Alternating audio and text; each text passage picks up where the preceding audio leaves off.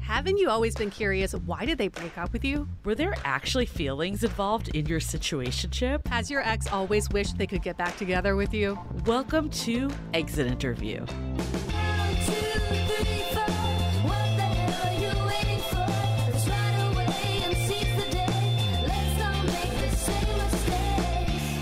Hi, I'm Julie Kraftchick. And I'm Yue Shu.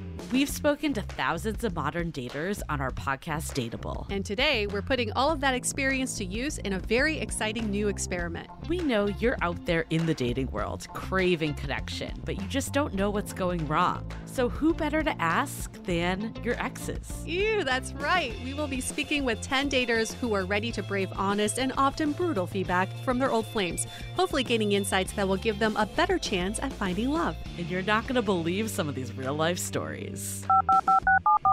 He upgraded himself to business class while I was in economy. Wait, wow. What? We'll be asking all the hard questions. Are you actually a f- boy or not? Oh, man.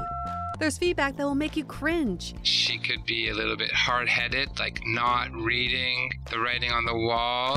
And feedback that will make you swoon. When she said that she had feelings for you. I had no idea. Really? and maybe you'll learn a thing or two yourself about how you can be a better dater, lover, or partner. Obviously, like, knew I was gonna learn something. I didn't expect this. And you're not gonna wanna miss a single moment of this wild ride. He still had his ex girlfriend's clothes in the apartment. We went on one date. I was about ready to fall asleep. Oh, is that what they said? Is that what they said? Can this be like my actual exit from your life? This is Exit Interview. Listen to Exit Interview starting March 9th on the iHeartRadio app, Apple Podcasts, or wherever you get your podcasts.